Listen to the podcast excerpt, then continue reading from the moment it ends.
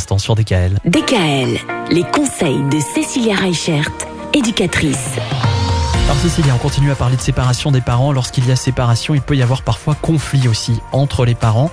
Et ça peut malheureusement avoir des retentissements sur l'enfant. Alors oui, on voit souvent au cabinet des enfants qui sont un petit peu pris en otage par ce qu'on appelle un conflit de loyauté. L'enfant, il veut faire plaisir à sa maman, l'enfant veut faire plaisir à son papa. Il est un petit peu entre les deux et puis il peut entendre des choses chez l'un ou chez l'autre parent qui peuvent le blesser, lui faire beaucoup de mal sans que les parents s'en rendent compte. Donc il va falloir être très vigilant pour les parents à ne pas parler de l'autre parent dans de mauvais termes devant l'enfant. Parce que du coup, l'enfant ne va pas du tout savoir comment se positionner et il va forcément aimer ses deux parents.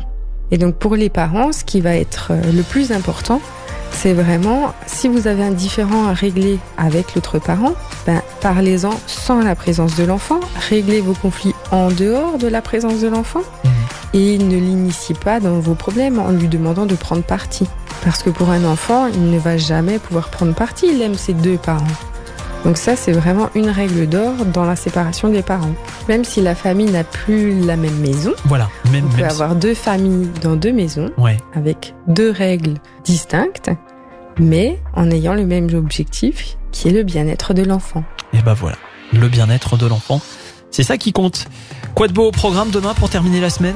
Alors demain, on va parler de l'adaptation. Quand il y a un nouveau conjoint ou une nouvelle concubine. Ah oui, évidemment, ça aussi pour l'enfant, ça peut jouer un rôle. À demain. À demain. DKL. Retrouvez l'ensemble des conseils de DKL sur notre site internet et l'ensemble des plateformes.